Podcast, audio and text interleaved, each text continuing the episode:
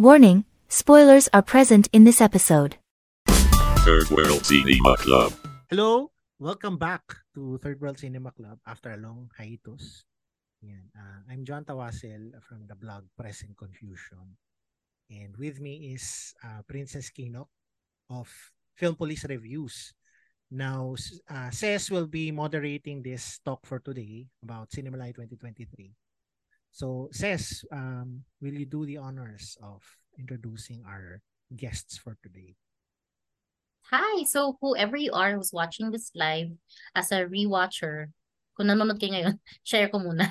Um, yes, my name is um, Ces from, from Police Reviews.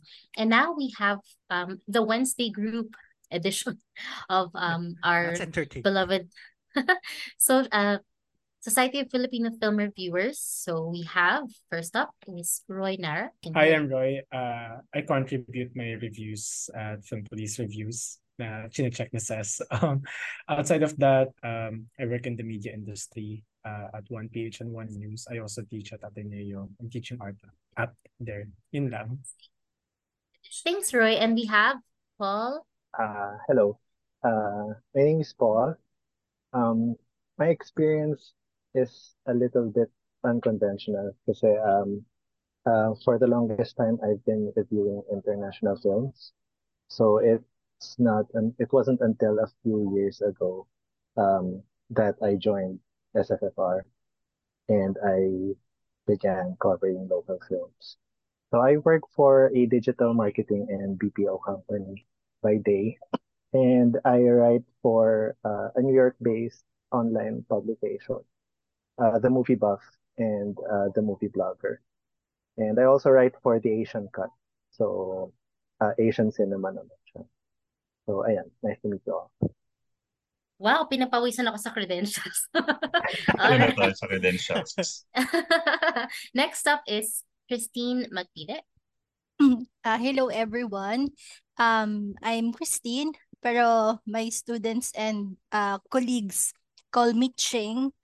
Um, currently, I'm a University Research Associate too from uh, UP Diliman, and I'm also an editor and a textbook author and creative writer.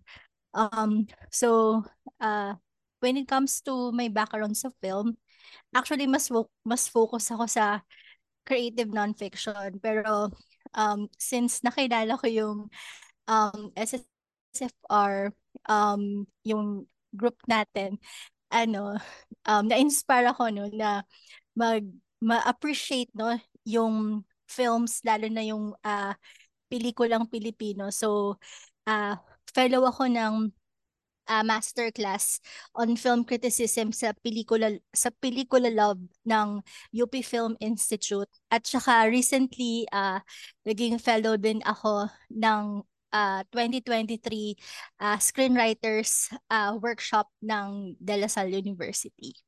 Yan. So happy to meet all of you. Yay! All right, next is Vinson. Hello. Uh, I'm Vinson. Nagsusot lang ako sa letterbox. Yan, uh, dati sa movie. Sa movie pa dati.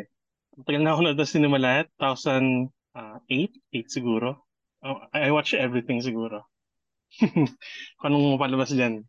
Yan, nagsusulat lang ako sa letterbox. Thanks, Vincent. Ako din sa letterbox din nagko-contribute. Next, we have Ben. Hi, Ben. Hey, hi, magandang gabi sa inyo. Uh, I'm Ben. I am a textbook author and editor. Nagvo-volunteer din ako sa isang counseling ministry And uh, ano ba, na-try ko magsulat sa Republic Asia, yung bago na online, alam kong alam niyo yun. And na-try ko din sa Philippines Graphic. Ngayon, nagsusulat ako sa Facebook, nagpo sa Facebook, saka sa Letterbox. All right, thanks then. And we have last but not the least, Ralph. Hi, Ralph. Ayun, hi, good evening. Uh, hi, I'm Ralph. Um, I write reviews sa Letterbox at the moment.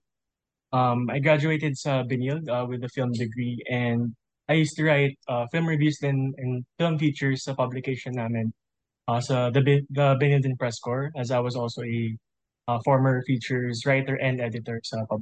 Nice. All right. So, John, isasabi mo rin ba yung ano credentials mo? Okay ka na. Feeling ko okay na Hi, I'm John. Uh, yun nga, sabi ko before, I've been writing um, about Philippine cinema and Asian cinema actually, Philippine and Asian cinema sa blog ko na Present Confusion since 2005. I've also attended Cinemalaya regularly since 2007. Ang first Cinemalaya film ko was Pisay. Ayun, kasama ko si Princess with uh, the ano, Third World Cinema Club podcast. Nagko-contribute din minsan sa kung ano-ano mga shit.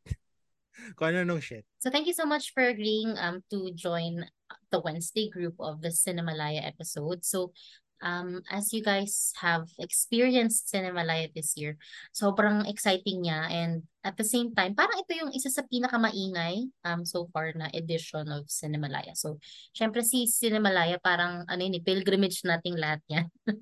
um, mapa film lover or writer ka man or aspiring screenwriter or filmmaker, you really, really have to go to Cinemalaya. So, ganun siya kataas. So, in this episode, um, sa aming listeners and um, viewers, sanay kami na anim lang sila. Pero um, if you want to share whatever, um, any um, thoughts, you can just follow us on our socials, which we'll share later. So um, let's tackle five films today. So um, we actually separated this episode into two kasi napaka-juicy ng mga um, gusto namin i-discuss the films um, in this year's edition. So we wanted to fit in the shorts din. Um, we actually have a bonus round after the first five films. So um, if you guys want to chip into the conversation, just comment or um, send us a message on Facebook, uh, Instagram. Yeah.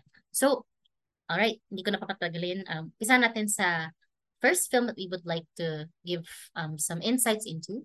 So the film that we have here is Maria. So this film is a film by Cheryl Rose Andes. So it's a documentary film that follows three women named Maria. Um, and in turn, parang it tells uh, their stories during the 2016 drug war. So um, who would like to share some insights on this one? Who would like to start? Anyway, sige ako na muna. Game. O sige, go John. Ah, uh, okay, si Maria no, si, uh, si Andes. Um, yung kanyang I think she is better known as a documentarian. Nagdo-documentaries siya, no? Um, nag-feature film siya with the previous Malaya, Pandango sa Hukay, which, ano, started off well, pero yung ending I really didn't like. No? Pero, yeah, yun, preamble nun.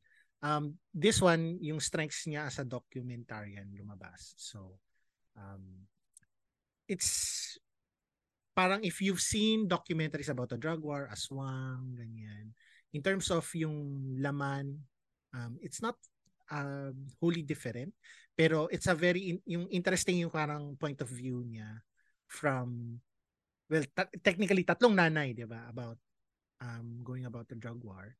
And of course, some other people involved with uh, yung mga pag-exhume ng bodies, pag-examine ng mga crime-crime, ganyan uh, disclosure din, um, yung one of the subjects of the film, si Dr. Raquel Fortun, yung forensic pathologist natin, she, uh, she was my boss until 2014. So I worked under her. So we did we did autopsies together. Ganyan. Um, so alam ko yung pinagdadaanan niya and kung an, yung process niya of like handling investigation, yung frustrations niya. Malaki frustration din ni ma'am sa police. Kasi nga yung yung parang training nila in terms of um, crime scene investigation ganyan. Ma- marami pa rin pagkukulang. Doon doon talaga yung frustration. Um, as for the three women uh, okay naman y- y- yung pinaka malaki yung kumbaga coverage quote unquote ay doon sa latter two Marias. No si si Maria number one after a certain point in the film parang nawala na lang siya. Parang naging parang naging ayoko sa parang naging punchline siya to a some to a something. Parang it's nandun siya to prove a some sort of point na sana nakita pa natin yung repercussions nung decision niya dun sa gitna ng pelikula you know as the film goes on. Parang nakita may blurb na lang siya sa huli na lang yung nakita ko. So um yun I like okay naman siya. Hindi naman siya hindi ko siya hindi ko masasabing pangit. Parang parang sure it it's it's a decent documentary. And I guess yung uh, one na criticism na naririnig ko is parang kailangan pa ba itong sabihin? Sa aking palagay, oo, kasi kailangan i-remind natin ang sarili natin na kailangan itong alam mo yun, parang reminder kasi ma- madali tayong makalimot as a nation. Yun lang. Mal- malungkot siya, nakakataas ng PP. uh, yun. Anyway, yun. Um, how about you guys? Anong opinion niyo? Ako, ako, uh, patry. Uh, uh, fun fact, fun fact lang, si Shea Andes, nag nagkaroon ng script writing contest sa FDCP. Mm-hmm. So nanalo ko dun sa short fiction. Tapos siya nanalo siya ng first place sa documentary. Mm-hmm. So 100k rin yung napanalo niya ron. Hindi ko alam kung ano nangyari doon sa documentary niya. Tungkol dun. Yun. Ayun, sa Maria, ah, uh, yung, ang, yung para sa akin lang parang ano siya, kumpleto siya, pag pinad mo siya para siyang kumpleto, pero hindi siya yung parang masyadong na-overshadow ng aswang. Nagmukhang ceiling nga yung aswang sa sa parang document documentaries ng tungkol sa drug war. So yun, parang medyo parang skin deep lang siguro yung dating niya. Especially sa second part. Diba, parang hindi na siya nag-focus mismo sa drug war. Parang yung ano lang, uh, yung parang, parang ano lang siya yung second story kay dun kay kay VP Lenny. Hindi siya yung directly related tulad sa first part. Tapos yun nga, yung first na babae, nagmukha nga siyang parang punchline. Parang lahat ng groans nung sa theater, maririnig mo, ilan lang kami sa theater para maririnig mo. Tapos yung, yung, yung part na na habang nag-speech si Sarah, parang parang hindi mo lang kung kung, kung anong nararamdaman yun. Yun. Uh, pero regardless, yung ganyang klaseng dockies, parang ano pa rin siya eh. Uh, kahit sabihin natin pa ulit-ulit. Isa pa rin yung reaction mo eh. Sabi nga nung, nung pagkatapos ng film, sabi nung katabi namin, nagalit na naman ako. So alam mo yun, parang kahit, kahit gano'n siya, sabi natin kagasgas, ano pa rin siya, uh, parang may power pa rin siya. Uh, yun, medyo ano, may, mahirap rin kasi mag mag mag-critic siguro ng documentary. Parang halos lahat ng documentary na napapad ko, nagagandahan ako eh. Yun lang. Uh, uh, ang tawag dito, um, necessary pa rin siya. Wala na yung, siguro sabihin natin ibang parts medyo kulang. Sobrang easy nga. Yun. Uh, I think it's still necessary na mag, mag, mag-show tayo ng ganyan. Brave filmmaking pa rin. Kaya, sabi ko sa review, sana may, doc, may director's cut, may 3-hour version siguro or what. with missing ano, with, commentary. yan, yun lang, yun lang. Feeling ko necessary siya pero, ay, yun, uh, may, mukha siyang kulang pero, pero necessary siya para sa akin.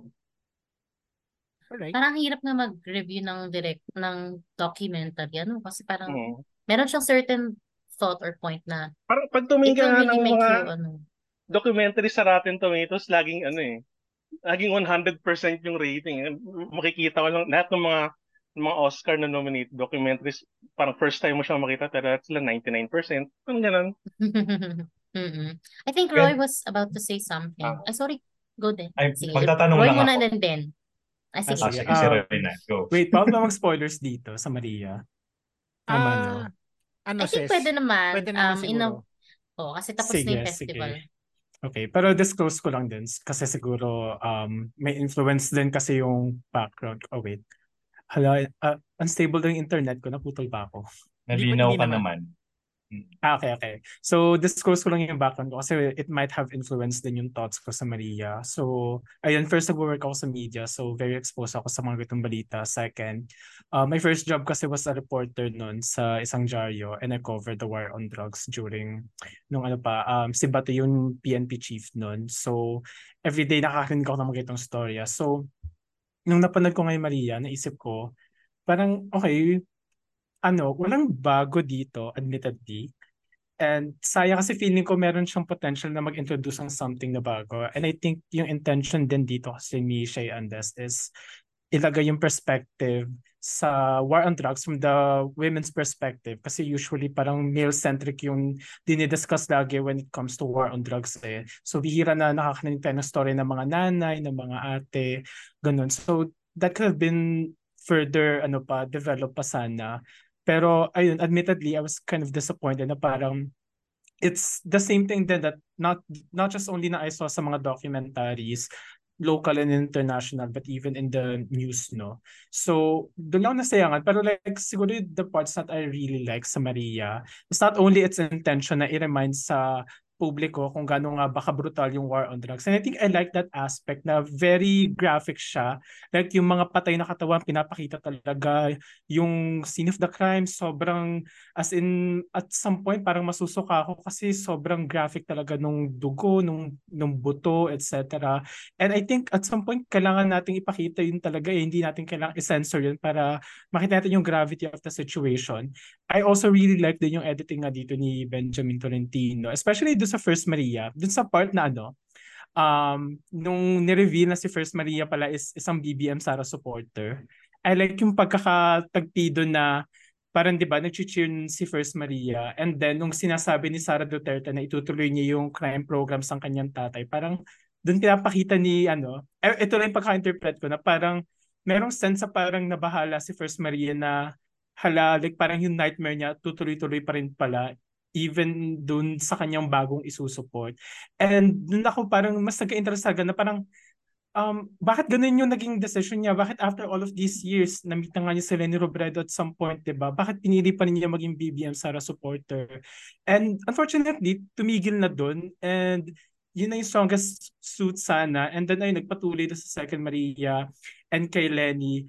And for me, I mean, to disclose na hindi ako Marcos supporter, I voted for Lenny. I felt na weakest nga yung ano eh, yung pagkaka-develop pa kay Lenny kasi at some point it felt like a campaign ad already na again we we already saw before. So I guess ang hinahanap ko is ano na yung perspective mo dito after mong matalo? Eh parang nagmukha lang siyang campaign interview na why did you do this? What did you feel after you lost? Ganun. So ayun, nasayangan lang talaga ako. There's so much potential that could have been further developed from my perspective about Maria. Yun lang. Alright. Thanks so much, Roy. Wow, in iba talaga pagka sa media ka nag-work and then you see documentaries like this, no? I mean, ay nga, disclaimer guys, so I have not seen a single Cinemalay episode, kaya ako yung nag-moderate. Um, and it does sound interesting kasi parang yun nga eh, di ba lahat tayo, very heavy yung um, tingin natin sa mga documentaries, especially about EJK.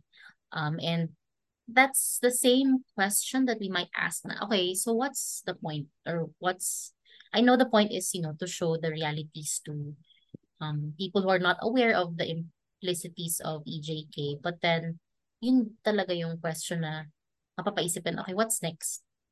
Like, what happens next? Ganun, no? Parang kahit na ayaw naman siguro ng um, filmmaker na yun yung maging question. But as an audience member, that's the next question that you'd ask. Okay, I've seen this before. Kasi yun yung mga ibang reviews na nabasa ko about this na babe, it's not something that they haven't seen before.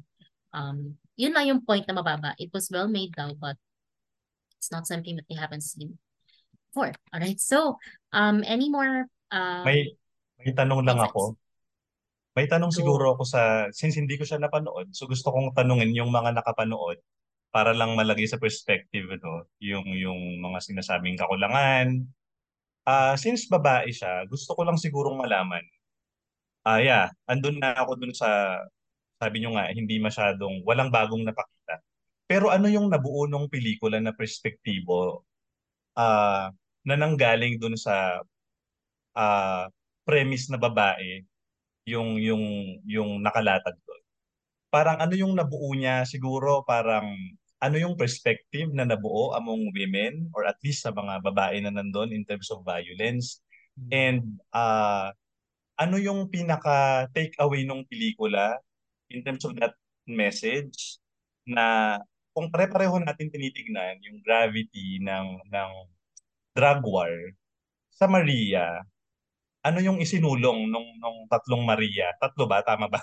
Tatlo. tatlong Maria dun sa dun sa pelikula na pwede niyong sabihin na kung hindi man bago pero ito yung pinanggagalingan ng tatlong babae. Hmm. Ah, sige, do, dun sa dun sa sinulat ko no, parang hinalin tulad ko yung uh, yung fate ng at least two of the three Marias dun sa kay parang inisip ko yung scenario na pagkatapos mamatay si Heso Kristo, anong ginawa ni Virgin Mary? So, um, in the same way, di ba? Wag mo na yung ganyang ano dyan. ano ba? Baka ma-persona non grata ka. Wala akong sinasabi. Joke. Hindi, okay lang yan.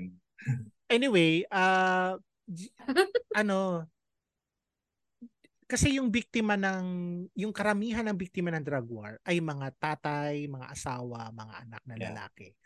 So kumbaga yung nagbubuk nag nagbubuhat ng bangko for them or yung yung nagbe-bear ng cross nila so yes. to say the metaphorical clause is yung mga nanay yung mga bereaved yes. na nanay so yun siguro yung perspective na gustong ipalabas ni Shiades dito sa pelikula parang kasi lalo na si Maria number 2 parang yung yung fight nila for justice hindi natatapos kahit na sobrang rami nang nawala sa kanila at kahit na baka hindi ma-outlive nila yung hinahanap nilang justice. Yun yun yung sa tingin ko.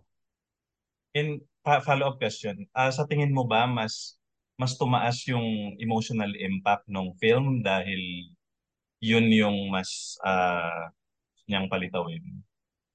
Ah, uh, hmm. Kasi parang to give merit to the film, parang kung hindi yun, kung hindi babae halimbawa, Mm-mm. would it have been uh, different given na sabi nga natin, alam na natin kung ano yung Uh-oh. drug war, ano yung impact, etc uh, ako, nagagalit pa rin ako dahil may namatay. uh, parang sa aswang, parang yung the, the, the yung sa aswang kasi yung perspective yung mga nagko-cover ng drug war, eh, yung mga journalists na nag, nagpa-prowl at the night, nakikita nila yung mga biktima na yan. Ito talaga, parang nandun ka sa mga talagang namatayan. Pero even if with the change of perspective, parang yung emotional impact sa akin ng dalawa, Parang ganun pa rin. Siguro mas magre-resonate sa iyo yan kung nanay ka or kung meron kang kung may um, parang investment ka dun sa nawalan sa during the drug war or something like that. Pero yun. Um, anyone else baka may alternative? Ako ano naman, Uh, I think yun yung pinaka siguro, uh, again sa kanina, parang strongest suit nga din ng Maria that's also related din siguro sa intention na maging female-centric ng pelikula is yung magpapakita talaga nung emotional gravity ng mga, um, yung pamilya ng mga victims dito. Kasi if we're gonna talk about drug war, it's always um, mga male figureheads na naalala natin. Bato, Duterte. If we talk about these victims, usually we only minimize them to statistics, di ba? Kaya yung iba, very, like parang wala-wala lang sa kanila yung drug war na parang dapat lang daw ganun talaga para mamatay yung mga addict, ganun. So, pag ano kasi, so once na nakita natin yung emotional gravity nito, yung hinagpis nung First Maria na ano na parang after all these years hindi pa rin niya makamit yung justice tapos yung yung ano yung mga buto ng kanyang anak kailangan pang i-excavate kasi nag-expire na yung lease sobrang sakit sa kanya. That's also during the pandemic. I think doon talaga pinakita kung paano nga ba natin lilihisin sa perspective ng mga kababaihan eh, itong experience na to. Parang in relation din dyan kasi siya ano medyo tunog academe siya. Um Oh. Pag pinag-uusapan kasi yung female gaze, 'di ba? It's more on like exploring the feeling of being in the feeling. And I think yun yung ginagawa ng Maria. Ano ba yung uh, ba, gano'n ba talaga kabigat yung hinagpis sa mga to? Kasi like we can say na umiyak sila. We already saw that sa news and other documentaries. Pero as compared sa mga ganong documentaries, sa Maria kasi parang it sits with you kung gano'n ba kasakit yung kanila nararamdaman. I think the best example there is si Second Maria nung ninanarrate niya kung paano nga ba nilusob ng mga pulis yung kanyang tatay, uh, yung kanyang asawa at yung kanyang anak and yung pagmamakaawa pa ng kanyang anak, yung nangyari sa tatay, I think doon talaga, doon, ako doon talaga naramdaman kung gano'n nga ba kabrutal nga tong drug war na to. Yun. Para sa akin, ano lang, lahat intensified. Uh, yung yung yung first yung yung lung, mas intensified yung lungkot dun sa part 1 tapos yung yung yung parang effort to overturn to overturn yung regime sa part 2, yung part 3, yung effort na na magkaroon ng justice. Yun, ah yun nga, tama nga, hindi, hindi mo nga masyadong nakikita yung mga nanay. Nakikita mo na yung mga nanay doon sa mga pictures na umiiyak sila eh. Ah, yun siguro yun yung pinaka pinaka ah, pinaka different difference niya siguro dun sa yung female perspective nga. Ah, ako, sa, sa nagtatrabaho siya sa court, so kadalasan nakikita ko pag may mga ah, detainees na drugs yung kaso, parang na, na, may inis ka na maawa. Kasi ang mga um, ang, umaattend para dun sa detainee, yung imbis na asawa nila o kung sino man, nanay nila na matanda na. Magsasabi yung nanay na ano, magsasabi yung anak pag, pag nag-testify na walang trabaho yung parents niya, naglalabada lang. Mga ganun bagay. So, alam mong, lalo sa first part, although nakakainis yung, yung ano niya, yung ending niya. Yun, ah medyo intensified lahat ng feelings supposedly. Para sa akin. Ah yun, mas, mas, mas ramdam mo na, na mas malungkot, intense yung lungkot pag pag sa mother's lalo na mother's perspective tapos dalawa pa yung namatay dun sa Wen. Yun lang. Siguro to add then to Vincent, no, I think kasi, um, I think the usual image nga ng mga babae during the drug war is sila yung umiiyak. Pero in Maria kasi, may attempts to humanize these people.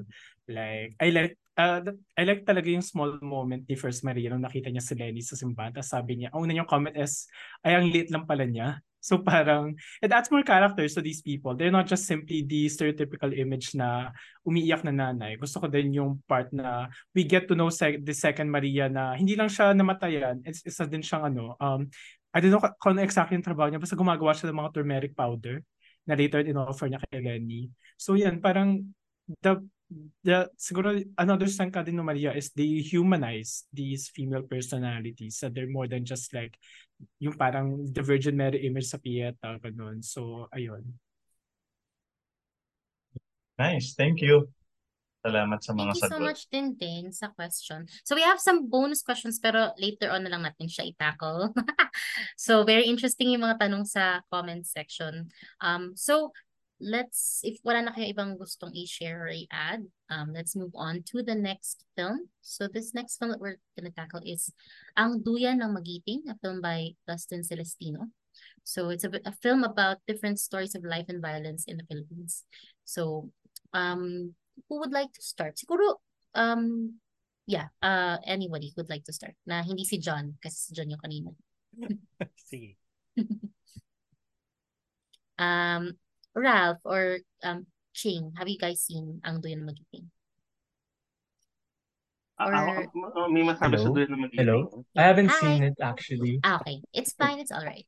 Um, sige, si Vinson, have you Ay, seen? ay, pero you to to of- anyone here Ay. na nakapanood, parang ay sorry, sorry. I have a question lang. Go. Mm-mm.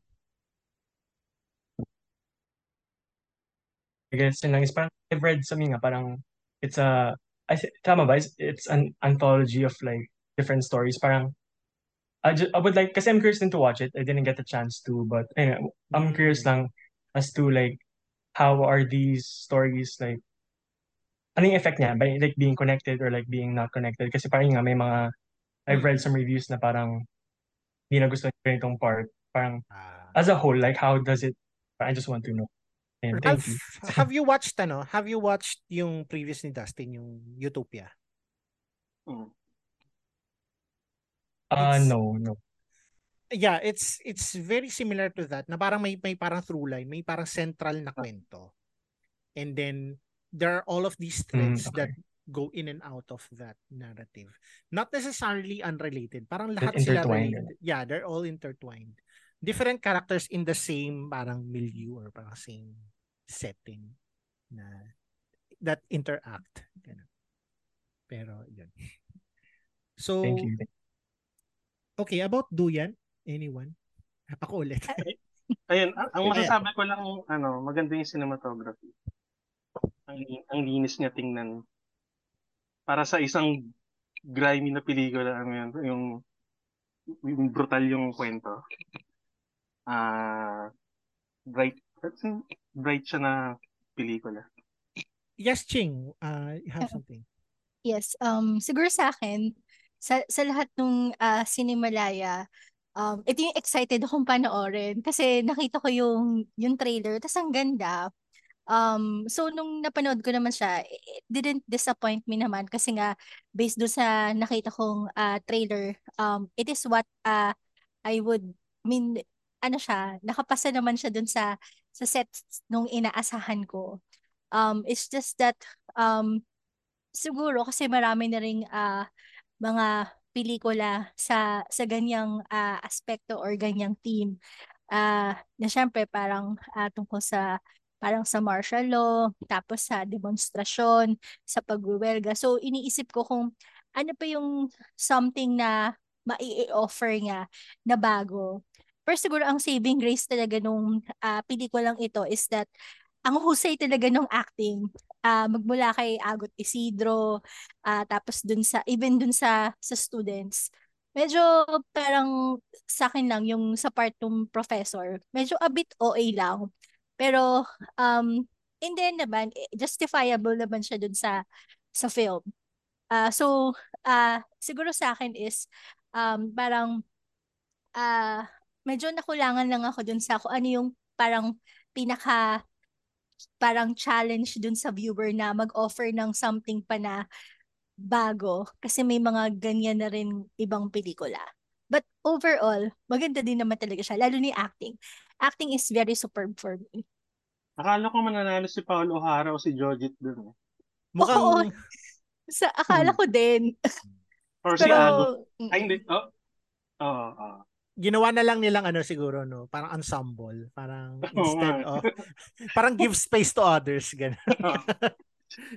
Sila na lang yung binigay. Pero agree ako sobrang it it has some of the best parang performances in this year's Cinemalaya. No? Um, si Dustin naman, he's uh, talagang playwright siya. Although medyo, I don't really see the film as a play on film, quote unquote. Nilagyan talaga niya ng cinematic technique yung um, yung nangyayari sa screen. Tsaka yung dialogue niya, well, very, may pagka, may pagka-discursive, parang nagde-debate siya, isang mahabang debate siya about yung gusto niyang pag-usapan, which is um, yung parang utility ng ano ba yung ano ba yung gamit ng violence at ano ba yung role niya sa nationalism, sa love of country, um, very na, very ano siya, very angry siya na pelikula. Maraming repressed na galit.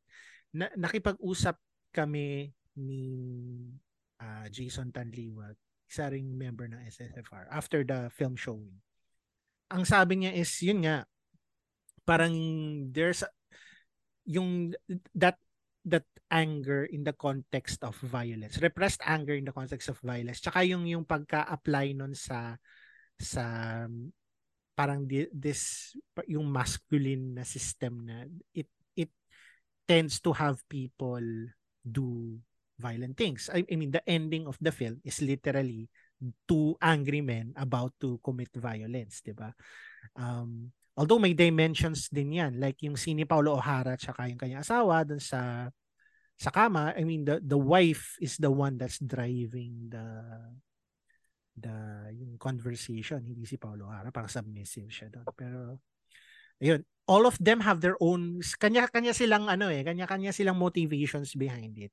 Hindi mo naman yung masasabi mo na yung galit ni yung character ni Paulo Hara sa policeman towards yung mga activist is because nawalan sila ng ng anak sa Rizal Day bombing um, pero very valid naman yung yung yung uh, motivations ng mga characters kunyari ni Jojit Alonso or nung, dal- nung dalawa si Mikoy Morales tsaka si Dylan Ray Talon kasi yun nga marami talagang injustice na nangyayari sa society natin. So, ayun. Um, ayun, it's, it's, a, it's an interesting it's it's well presented siguro. Ganun ang masasabi ko sa kanya. It's I don't necessarily agree with the points being made. Pero I mean gets ko naman maganda yung pagkalatag niya. Um, does anyone else have any? Siguro ano, ah katulad nung sinasabi ko kanina, yung as if it's true, nasorpresa ako sa as if it's nasorpresa, I mean, ah, hindi na sorpresa dahil sobrang bago. Pero alam mo yung may expectation kapag nanonood ka ng dialogue-driven na pelikula. Yes. ah. Tapos meron kang sense, meron kang feeling na ano ba to mag, mag magiging dragging ba to? May ganun ka sa simula. And yung siguro yung unang tanong kanina ni Ralph ano, kasi yung pelikula, parang gusto ko yung feeling na para sang parang vignette, 'di ba? Yung mga parts pero konektado talaga sila. Ah. And uh, gustong gusto ko na nag-escalate siya talaga into what the film wants to say. And I think yun yung mga, actually sa documentary naisip ko lang ano, parang yun din yung mga comment ko minsan, yung kung paanong hindi okay yung escalation ng, ng narrative sa documentary. Alam mo yung tipong mataas sa simula, tapos bababa sa gitna, tapos tataas ng konti, bababa sa dulo. Ah, itong ano, itong duyan ng magiting, sobrang ano, umakyat talaga siya. I think strength niya talaga yung ano eh, strength niya talaga yung ah inintensify niya yung yung point of view ng mga characters at inintensify niya yung the way they were delivered. Kasi ano siya eh, ah yun yung sto- storytelling design niya eh. Parang magdedebate tayo, sabi nga ni Jan kanina. Parang pagdebatehan natin to. And for such a subject on on violence, I think ah sakto, sakto yung napili ni Dustin na disenyo nung pagkukwento kasi these are the messages that I think Filipinos need to hear. Ito yung mga klase ng ng mga mensahe na kailangang bine-verbalize. Kaya hindi rin ako talaga agree na sinabi sinabi sa ibang mga review na preachy siya. Kasi it didn't feel that way. It didn't feel that way siguro dahil ah maayos na nalatag yung premise. Alam mo yon yung, di ba ganun naman yung pelikula? Parang nagre-reklamo tayo minsan sa pelikula kapag uh, may inconsistency sa tone, may inconsistency doon sa, alam mo yon doon sa expectation na inaasahan mo, etc., etc. Pero ito, pinanindigan niya kung ano yung form niya, pinanindigan niya kung ano yung mensahe niya. And ah yung yung pagtaas niya hanggang dulo, yun talaga yun eh. I think ah kaya kaya siguro ako nagulat kasi ini-expect ko na na parang o saan ba dito yung sinasabi ng mga tao na parang hindi daw bumagay yung theater treatment na in fact yung yung yung sense ng theater ang liit lang din eh ang liit lang din ng pakiramdam na theater siya and yung part na yon na nandun sila yung asawa ni Paolo O'Hara tapos nandun yung 'di ba nandun yung parang dun pa lang sinabi kung paano ininterrogate yung si ano ano pangalan nun yung yung yung lalaki na supposedly pinatay pero hindi ah ang ganda nung eksena na yon kahit mahaba. Parang nung una parang matata kailan ba matatapos to? Pero pag, pag inisip mo in hindsight, parang teka ang ganda nung eksena kasi parang ah yun yung point of view na na ganito intense yung yung emosyon ng mga tao in terms of revenge, in terms of uh, violence, etc. etc. Na parang nawalan ng sense, nawalan ng sense yung yung yung yung yung yung pag-iisip ng mga tao kasi basically yun talaga yung tingin ng mga tao ngayon in terms of justice. 'Di ba? Parang sabog-sabog yung justice kasi ganito natin iisipin. Ganito iniisip ng mga tao yung kung paano kung paano nila makukuha yung justice. So para sa akin ano, parang it's it's a pleasant surprise na wow. Parang pinanindigan niya kung ano siya from the very beginning and inintensify niya talaga yung message hanggang dulo and pumasok talaga siya.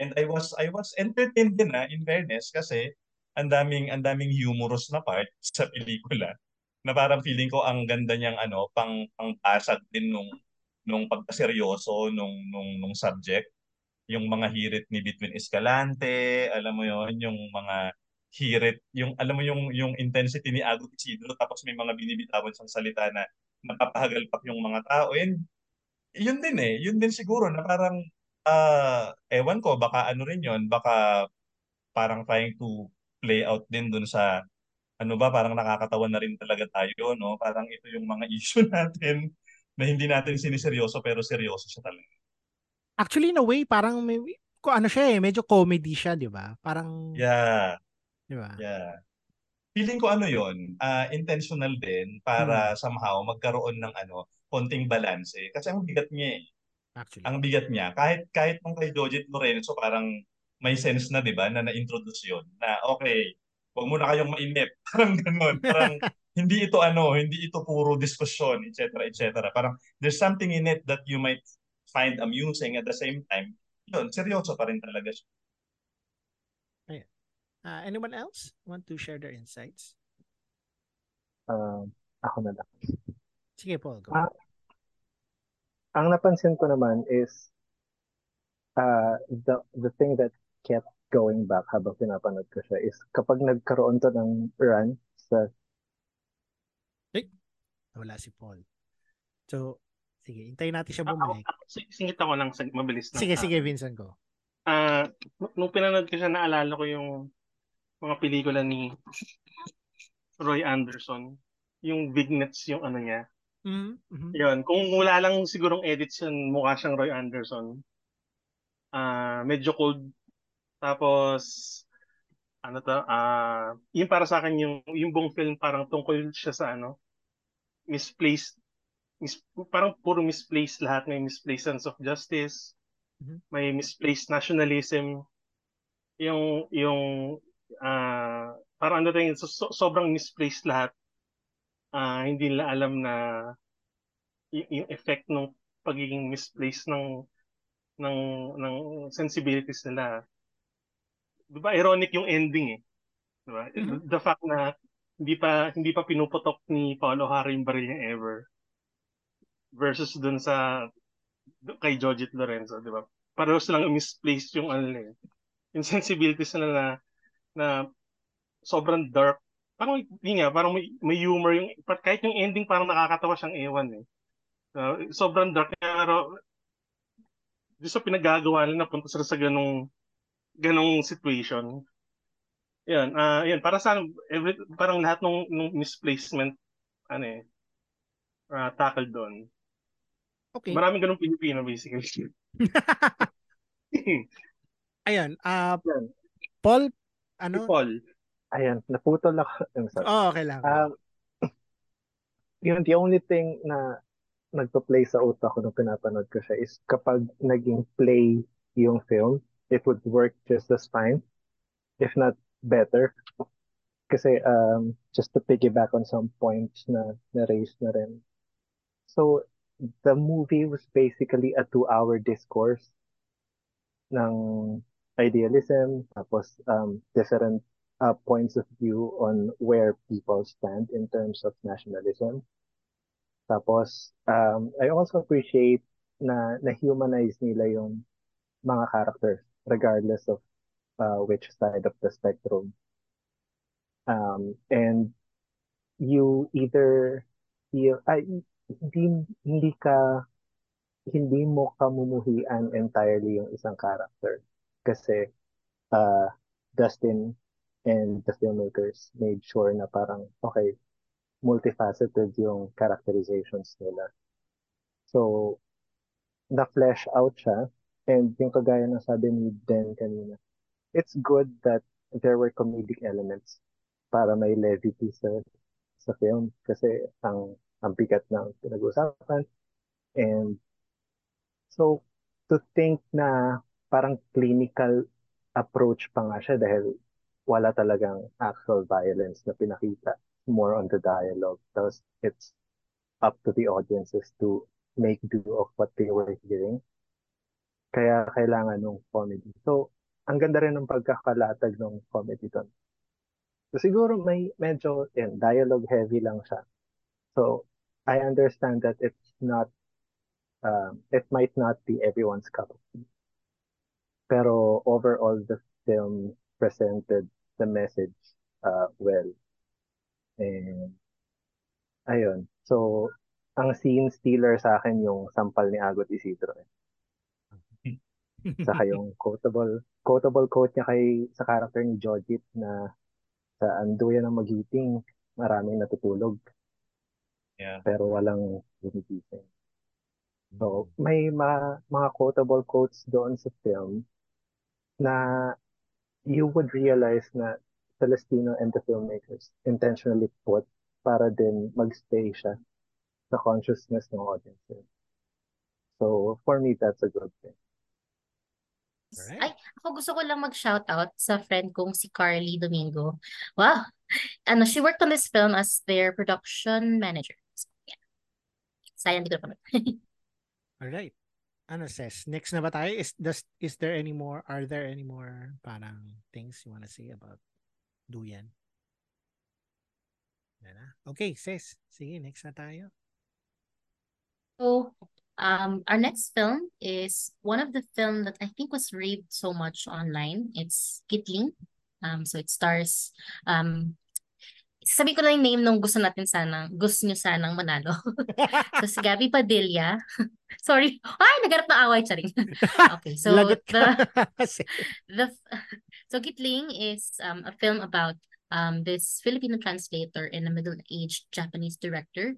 Um, and here we sort of test the limits of language and understanding since they come from different languages. So who would like to start with Kitling? Try natin si Ralph. Ralph, how about you? Hello, hello. Yes, hi. Hi, ayan. Ayan, uh, actually, Gitling, yun nga, is the first, uh, yun nga, the film that I watched, Cinemalaya. So, I was pleasantly surprised nga din. Uh, parang it started off strong for me because I really enjoyed it. Um, in a sense na parang I kind of went to it blindly kasi yung parang just glanced through the parang short trailer and the synopsis. And I was also surprising na parang si Ken Yamamura is also in it. So, ayun, I guess what I like the most about Gitling is yun nga parang as as part of the audience watching it in a cinema, we get to experience yun nga not one, not two, but not three, but like five uh, different languages in the film. Uh, Filipino, English, Filipino, Japanese, and the language that was made up by Gabby Padilla's character. So in a way, it also became an immersive experience. Um, yun nga, reading the subtitles because in a way, dun mo din makikita yung character nila eh. Especially for Gabby Padilla, who I think, yun nga, I'm also one of those people na who, ano, was hoping na sana she won the award. But nonetheless, she still gave a really uh, great performance. And, ayun, parang the film really is like, in a way, quiet. And I think deserving nga siyang um, manalo na best screenplay. Kasi, ayun, you, you really, like, it really um, showed yung less is more na parang less in a way na parang yes there are you know there are moments na parang sobrang um exposition a, a lot of dialogue heavy and but in a way you also get to see um the character Gabby Padilla's character and of course Ken Yamamura's character.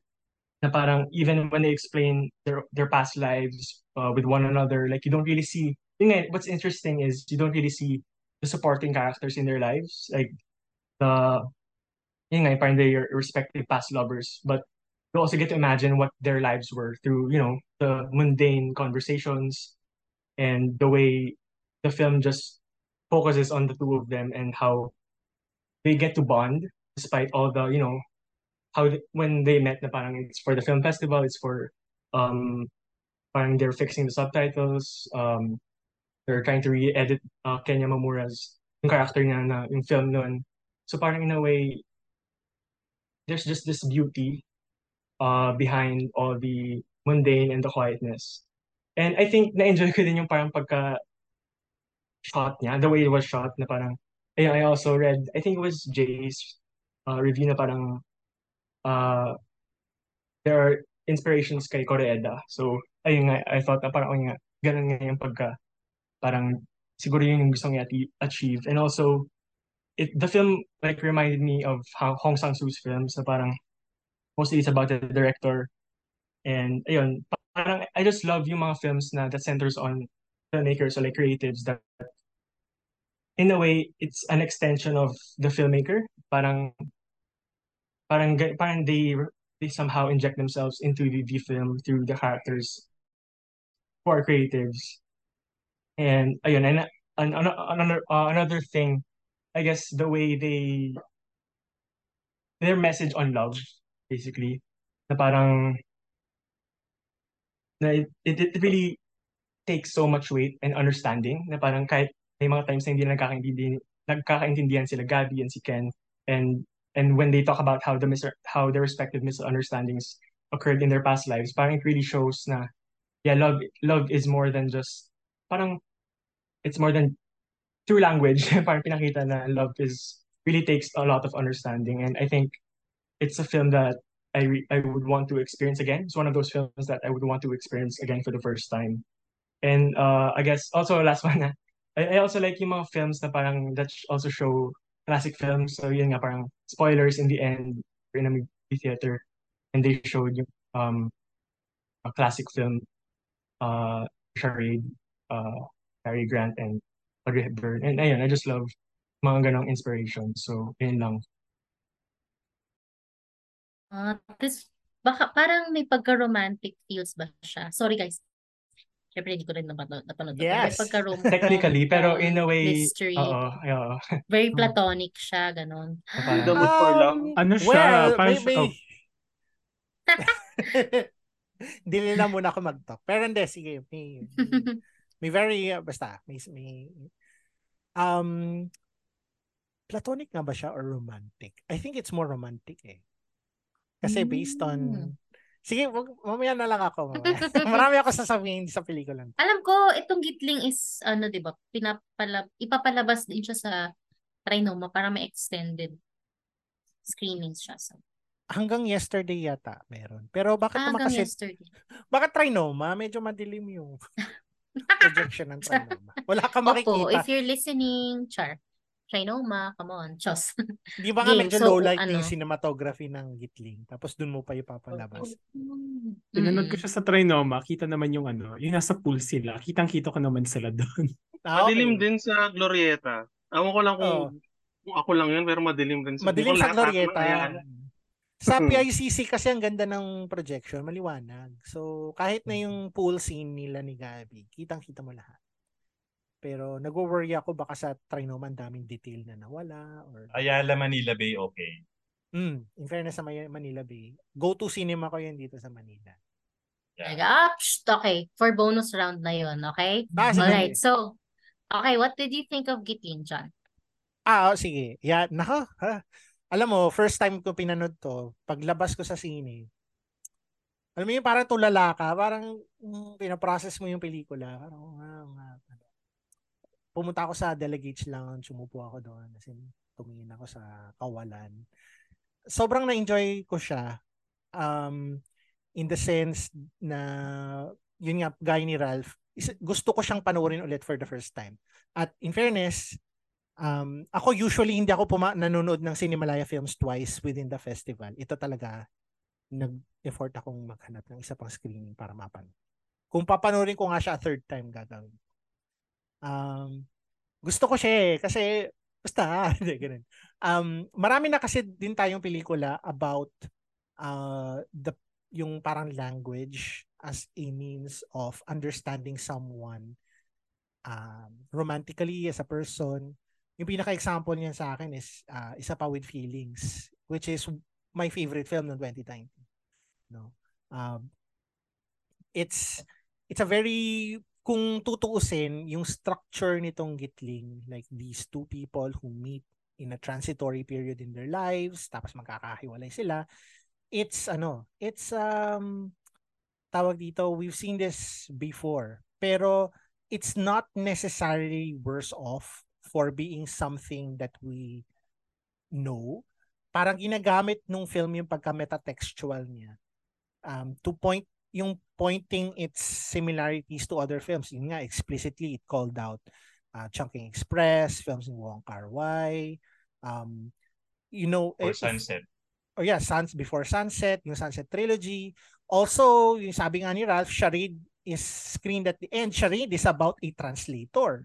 Si, yung si Audrey Hepburn was a translator in, in the film. Although, syempre, very different yung yung takbo ng pelikulang yun. So, um, it also shows that not just language as yung spoken language, but there are other forms of language that connect us. Unang-una dyan, pagkain if you notice, yung unang ginawa ni Kenya Mamura nung lumabas siya sa Bacolod ay kumain siya ng lahat ng street food. Kasi pagkain sa kanya or cooking food, you know, it's it's a sort of cultural uh, language in itself. Doon ka you can share your feelings through your food. The other one is mismo again, medyo metatextual yung nangyari, the the language of cinema itself or yung yung um the the film communicates to us no through the language of cinema what will happen to these two people? Alam natin kung basically kung ano yung mangyayari sa kanila. And we anticipated eh ina-anticipate na ko ito siguro yung mangyayari. We're hoping against hope but it happens. So some of some people I know parang to them it's a det- detrimental yon but for me it's it's a it's a positive it's a it's something na appre- parang by calling attention to itself, by calling its its usage of this the cinema language that we all share together. Um, na-enhance yung experience ko sa panonood ng pelikula. Um, additionally, uh, yung knowledge mo ng language itself really helps uh, contextualize some scenes. Ako, I I know a little Japanese. Siguro yung level ko is like between intermediate and beginner. Um, maraming para, eto, spoiler na lang sa inyong lahat. Uh, doon sa scene sa sinihan, di ba? Nagsusalita yung dalawa. Uh, there are many ways of saying goodbye in Japanese. The most parang yung pinaka pinaka mabigat na way na magsabi ka ng goodbye is sayonara, which means goodbye forever. Hindi na tayo magkikita ulit. But kung pakinggan niyo yung scene na yun, Gabby says to Ken, Jane, which means see you later or see you. So, alam mo yun, there's a context of parang this is still open to continue. Um, so, if you don't know Japanese, you just relied on the, you know, the subtitle translations, yung mga nuances na yun, baka hindi mo kagad ma-pick up. So, with every layer of understanding. Feel ko sa hiligay, kung marunong ka maghiligay noon, kung marunong kang, you know, English, Tagalog, ganun, you would be able to pick up more layers from the film. And sa akin, parang it, it, it allows rewatches. Parang sobrang ano, it's, it's such a rich uh, experience na, yeah, talaga sobrang na-enjoy ko siya. It's one of my favorite Cinemalaya films. Not just, you know, this year, but in ever since nag-start ako man. Ah, uh, yes, yan, may mga nagtaas ng kamay. Sige, si Ching muna, Ching muna.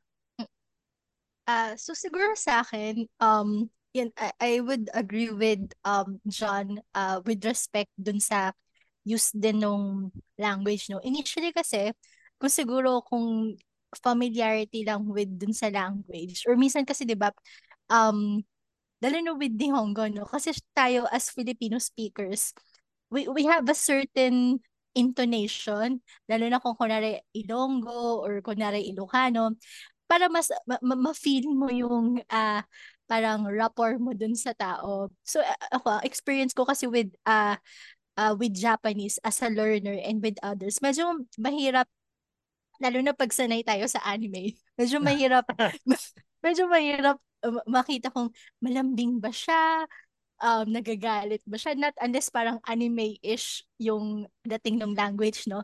So mm. siguro advice ko dun sa audience na manonood pa lang or ano, uh, importante na basahin din yung yun nga yung dialogue because it really helps no kasi kagaya ni John sabi nga no yung mag kung sayonara yung ginamit medyo parang may may sense na ma, parang malayo yung loob nung uh, dalawang characters kasi it's very formal. Unlike yung Jamatane, Jane so parang siguro sa part ni Gabi yung character nga parang binibigyan niya ng chance uh, na uy yung character niya na magkakaroon ba sila some at some point in the future baka pwedeng maging sila so siguro uh, isa pang siguro tip din nga kasi medyo inantok ako nung may may ibang part na medyo uh, hindi ako masyado naka-focus rather. So, hindi ko na naiintindihan yung ibang regional li- regional language.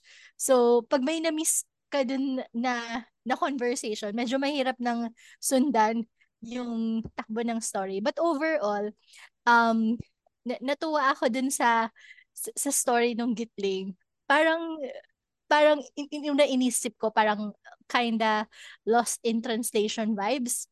But the difference with yung lost in translation with itong Gitling is that mas ano siya, mas pleasing siya dun sa emotions, uh, siguro emotional appeal dun sa sa audience. Mas may connect. Uh, kasi yung parang platonic going to uh, romantic uh, side ng film. Yan. Ayan. Ah, uh, Roy, may gusto ka sabihin? Uh, first of all, I uh, I really love yung discussion mo kanina, John, about uh, sa pelikulang to. And also in terms of the languages, no? And so far, sa nakukuha ko sa discussion natin, parang Gitling rewards those who have extra knowledge about, halimbawa, films, Nihongo, di ba? Na, halimbawa, ta, I mean ako, hindi ako marunong mag-Nihongo. I wasn't able to pick that up. Pero as someone na may konti kaalaman sa mga pelikula para I can see na, ah, okay, I can see the influence of these certain filmmakers. For me, aside from Koreada, obviously, uh, nandun si Wong Kar Wai na mentioned din sa pelikula. I also saw the influence of Sofia Coppola. Even nga dun sa ano, yung namimila siya ng mga isaw.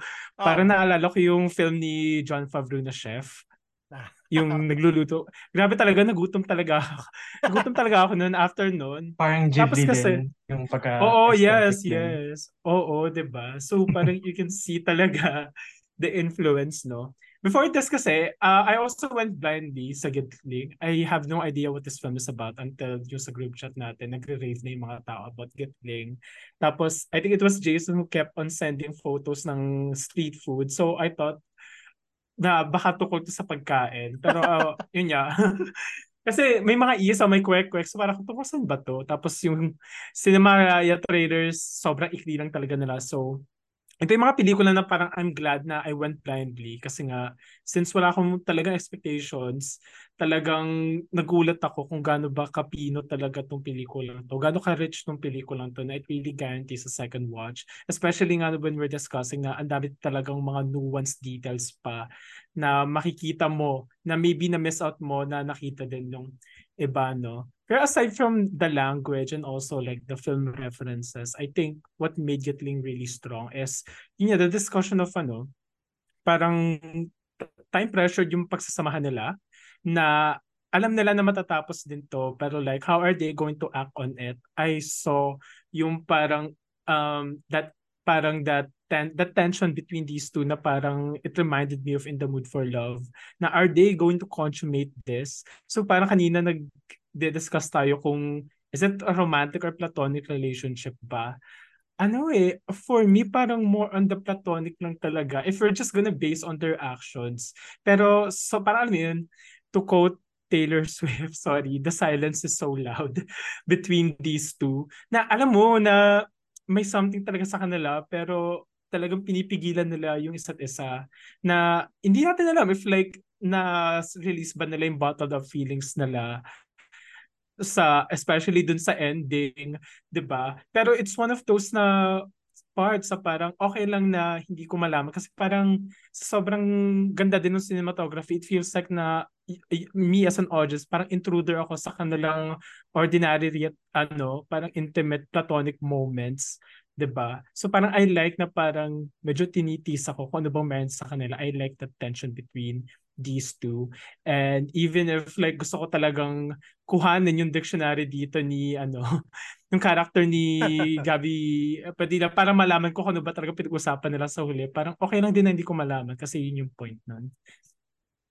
Yan. Ayun. Uh, ako naman, uh, sobrang ano, sobrang nai-impress ako sa mga pelikula na laging may pag-value dun sa individuality ng dalawang tao. Uh, it being, uh, sige, pwede nating pagdebatihan kung romantic ba o kung ano ba yung ano nila. Kasi feeling ko, uh, ang ganda ng latag ng pelikula, uh, especially nung nagsimula silang mag-connect. Kasi parang, kung titignan mo, para siyang a seemingly fated love affair na lovely but I would say disinclined or reluctant. Parang kung hindi ako pupunta dun sa platonic, parang ano siya, eh, parang oops, parang fated ha. 'Di ba? Parang uh, two people na nag-explore ng ng definition ng ng love, etc. etc. So parang pwede kayo eh. Pero disinclined, uh, reluctant kasi nga ang daming mga factors. So parang ah ngayon lang na dinidiscuss ni Jan kanina yung yung yung nangyari yung sa ending no dahil may understanding isa sa Nihongo. Parang nagme-make sense, 'di ba? Na parang kung di ako nagkakamali si Gabi ang nag-open ng conversation about sa hypen. Tama ba ako? Correct me if I'm wrong. Siya yung nag-initiate, 'di ba, ng convo doon. Ah, doon sa conversation about the hypen, the gitling. Mhm. Parang gusto ko yung point ng pelikula na 'di ba parang ah, gitling para magkaroon ng ibang meaning yung dalawang pinagkonekta. Pero in the end, ang thrust talaga ng pelikula ay ah, sabi din ni Roy kanina, fleeting yung connection nila. Fleeting pero malalim. Okay? Panandalian yung connection nila pero malalim. Hindi para i-take yung meaning ng pinag-connect ng gitling na dalawa sila, kundi para baunin ng bawat isa yung nauwi nila. So in short, pag sa ano 'di ba, pag sa vocabulary, parang ah, compound word ah, divided by a hyphen. 'Di? Parang naiiba yung meaning ah, lagpas doon sa definition ng individual words. Pero nasakop nung gitling sa pelikula yung pareho. Ah, the individual, ah, the individuality ng dalawang bida tsaka yung dalawa sila. But ah, dahil ang thrust ng pelikula ay ay ah, hukayin, hukayin yung romance o yung connection ah, nang may pagtingin sa kung sino sila bilang mga tao. Gustong gusto ko 'yon. Kasi parang ah, ang daming ang dami nating nagugustuhan na romantic film dahil nakikita natin yung perfect na picture ng dalawang tao. Pero itong pelikula na to, gusto niyang ipunto na parang sige lang, pagsasamahin natin tong dalawang ah, characters na to hindi para bumuo tayo ng isang perfect pair, kundi para humugot tayo sa connection nilang dalawa para mas makita natin sila individually. And nung sinabi ni John kanina na ganun yung meaning ng pag-goodbye ni, ni Gabby, parang ah andun yung ano eh, andun yung medyo hindi naman start, pero konting kaibahan siguro kung paano binitbit ni, ni, ni Ken tsaka ni Gabby yung yung connection nilang dalawa. Na for Ken, ah, pwede natin sabihin na medyo resolute siya, di ba? Resolute siya on on going back to to his wife and rebuilding the relationship. But for Gabby na may yung kwento niya kasi is parang ano eh, parang ang dami niyang naiwang tanong, 'di ba, tungkol sa ex niya. Actually, ang dami niyang tanong. Ah, puro siya tanong. Kasi nga, ah siguro nandun siya sa exploratory na, na stage. Pero si Ken, magkaiba sila. Kasi si Ken, sinabi niya na, hindi, parang tatayaan ko to, babalikan ko yung pamilya ko. So, that kind of impact na dinala o binitbit ng connection nilang dalawa, magkaiba. And it doesn't have to be uh, on the same plane eh. Parang hindi kailangang balance eh. Kasi at nag-make sense siya nung sinabi ni Jan, yun nga yung meaning ng, ng pagpapaalam na see you later. Kasi nga, parang maybe for Gabby, uh, parang hindi pa tapos yung exploration ko sa sa pakiramdam ko, sa buhay pag-ibig ko, etc. And pwedeng may may madala pang meaning sa kanya yung connection nilang dalawa o kung ano man yung nabuo nilang lengguwahe sa pagkikita nila. So parang wala, nirurut ko lang talaga yung pelikula na ano na na may pagpapahalaga sa individuality ng dalawang bida. Ah, kahit sa Star Cinema hinahanap ko yun lagi. Lagi akong napo-frustrate. Sorry naman. Ini-enjoy ko pero napo-frustrate ako sa part na yun kasi parang lagi na lang I'm okay because I'm with you. Na para bang pag pag pag sa dulo, trinay nilang uh, individualize yung mga bida, laging ano, parang laging pilit, 'di ba? Parang ulit, ulit na bawiin kasi parang pinverbalize ko na lang siya. Parang yung sinasabi lagi ni Joey Reyes na pinapaliwanag ko yung pagmamahal ko. And and dito sa Gitling, uh, inexplore nila. Hindi sila naglatag na ito yung pag-intindi ko sa buhay pag-ibig ko o dun sa love.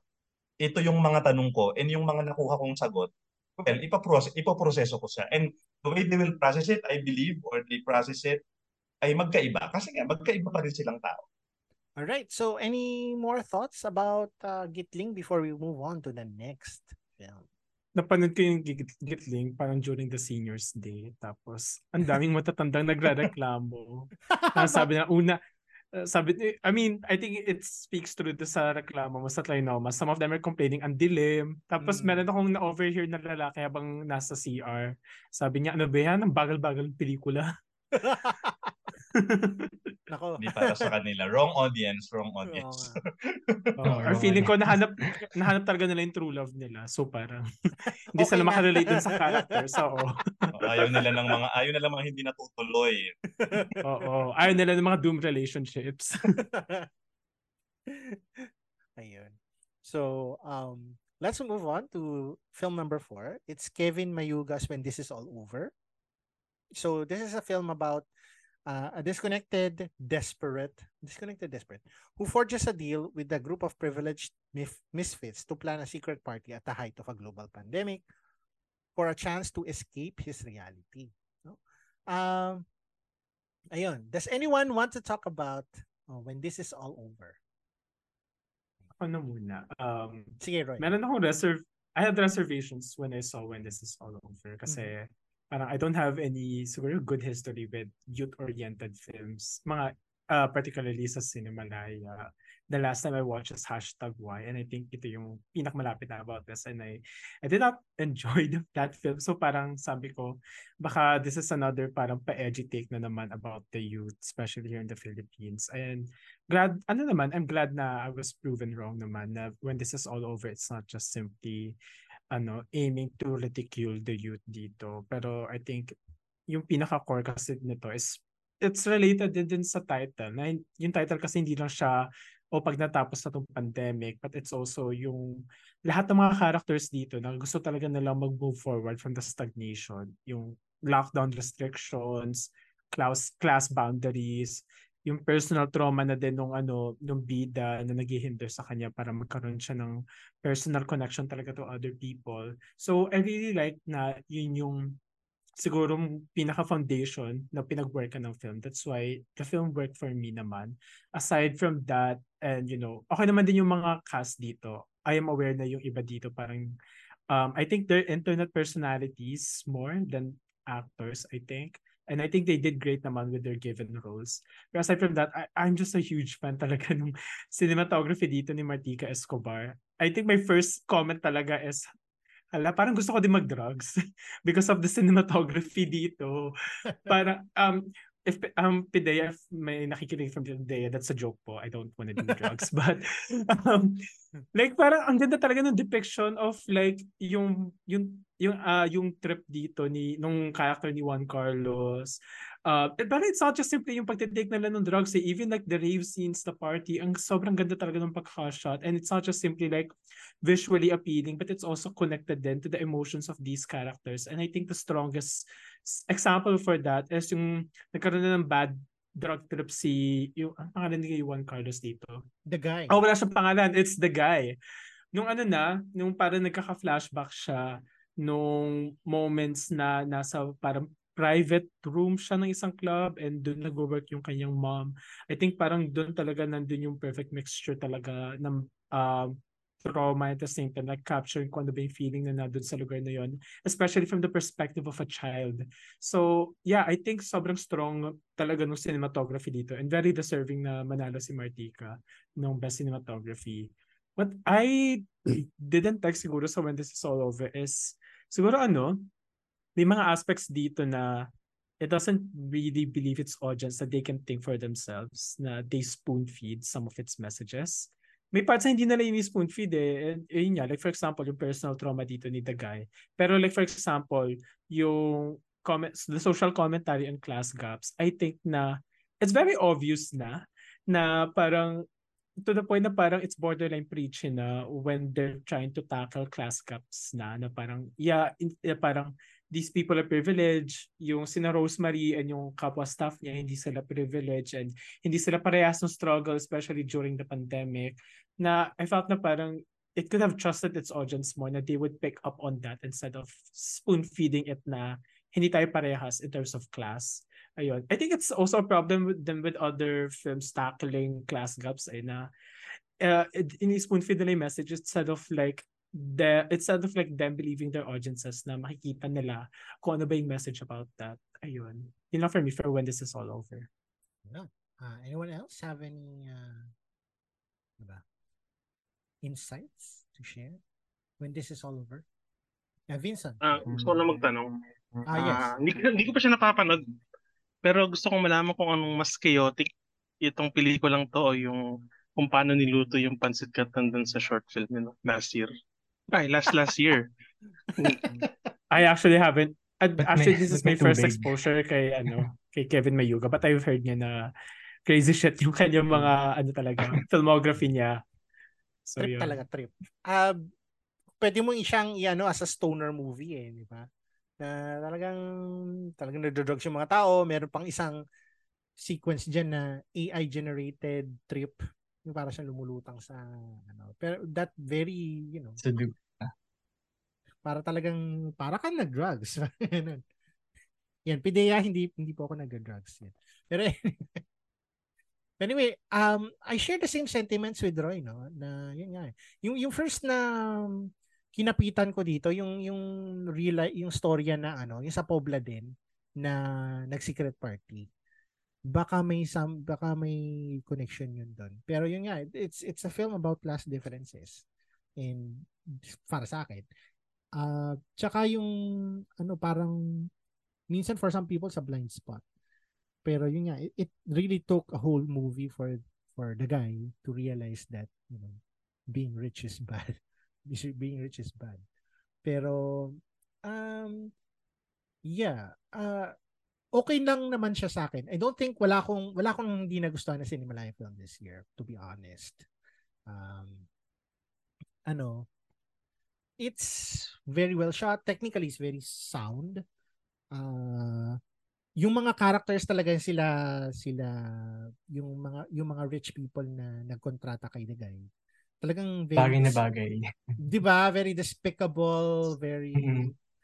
may naririnig ako sa ano, parang gusto niya ihagis dun sa building yung yung mga characters eh. Ganun silang ka eh, pero in fairness, the you know, the acting performances uh, worked. Talagang it's very it's very easy to parang root against them kumbaga. And for good reason. Um, yun din. Um, other than that, siguro pati din yung not just yung privilege, but how aware the privileged are of their privilege, lalo na yung the, those at the very top. They they know that they are not they're not doing good things or moral things. Pero parang so what? We're the ones in power. diba? So, ganun din yung, yung asta ng pelikula sa akin. Um, yung relationship ni the guy tsaka ni ah, ano pangalan Rosemary si Jory Belagoto. Um, some people are interpreting it as a romance pero ako ano siya sa akin parang friends lang sila you know they formed a friend at least an understanding parang akala mo yung, kaya medyo doon nagring yung betrayal I'm not sure kung ano yung gustong iparating ng ending ng film na nakita sila ulit parang wala na namang magagawa si si guy to make amends to Joribel. So parang ayun eh, it's very tentative. Um I'm not sure if I dislike it, pero well, well it's just there. So yun. wala ako masyadong insights. Parang na, na nasabi na kasi din ni Roy majority. Pero does anyone else have any Wait, yung sa ending, feeling ko sa ending nga, parang it's the guy, parang, Mhm. very generic pa yun, parang starting really a new life na, like from moving out to sa condo. Ah, Kasi ba, ang priority niya talaga is to fly to the US to be with his mom. Pero ayun niya, nalaman niya na ayaw pala ng mom niya na lumipad siya doon. So parang parang it's him starting his own story again na ayun, um hata siya ng bagong condo without like having that goal na dapat makakalipad din siya. He's not really also too keen na on working with these privileged people. Tapos siguro yung sa huli talaga is I don't know, like parang is he going to attempt to be friends with Rose, uh, ang pangalan niya ulit, Rosemary, no? Ni with Rosemary again or maybe, ayun niya, mukhang hindi naman sila magiging, hindi, hindi naman niya mababalik ng trabaho eh. Pero like, is Oh, it another attempt for for him to like fix kung ano man yung pwede pang matira sa kanilang dalawa? Kasi ayun, I don't think na romantic yung relationship agree, nila. I It's agree. just really pure connection. Ayun. So I guess I guess if it if it weren't for yun nga, the visuals, 'di ba? Parang it wouldn't be as engaging. Kasi the story kasi yun nga parang it's not really outdated, but like ayun, it takes us back to like the peak pandemic na we really get to see the nagbe-bring out yung mga taong who has the who has the privilege and like the capacity or, or yung parang nga, the means to like to throw a party yun na lang inisip nila. And sadly there are people like that during that time na parang ayun it gives more light how we as you know as a society peak pandemic na parang in a way parang ayun nga like you can see nasa penthouse yung mga the rich kids na parang I kind of saw a bit of like Parasite pero very lightly na parang more in that you na know, rin. eh, social no? class.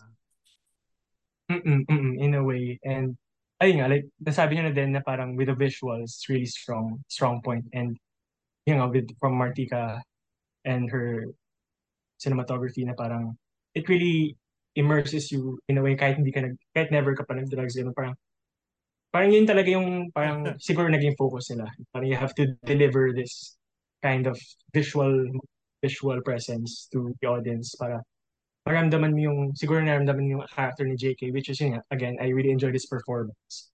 Parang parang it's a perfect companion piece to his performance nung sa Blue Loop. Where in a Mm. way it also brings a different kind a different kind of acting from JK and ayun again the cast na enjoy ko din. Sila parang sa pakin kasi ganun nga parang perfect sila sa role.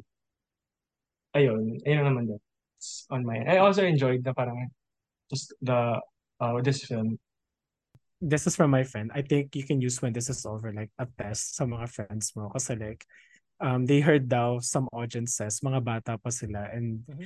ang na-pick up nila sa movie is grabe talaga nung pandemya wala tayong magawa so parang out of all of that parang yun yung nakuha mong message Okay. so siguro you're one of those privileged assholes siguro yun lang naman part, part of the problem. you are yeah. Yun. So, yun guys. Um, so finally, uh, let's go to the last film of this discussion before we go to the bonus round. Um, which is also, which also happens to be the festival's best film. It's Iti Mapukpukaw by Carl Joseph Papa. So, it's about this uh, animator played by Carlo Aquino who visually looks like he doesn't have a mouth. So he doesn't speak to his colleagues. He communicates by way of a whiteboard. Um, one day, he learns that his uncle has died, and that triggers a whole cascade of events, so to say, that involves um, aliens trying to take away his body. And yeah, And it's all done in wonderful rotoscope animation in the style of Richard Linklater's, like for example, Waking Life or Scanner Darkly.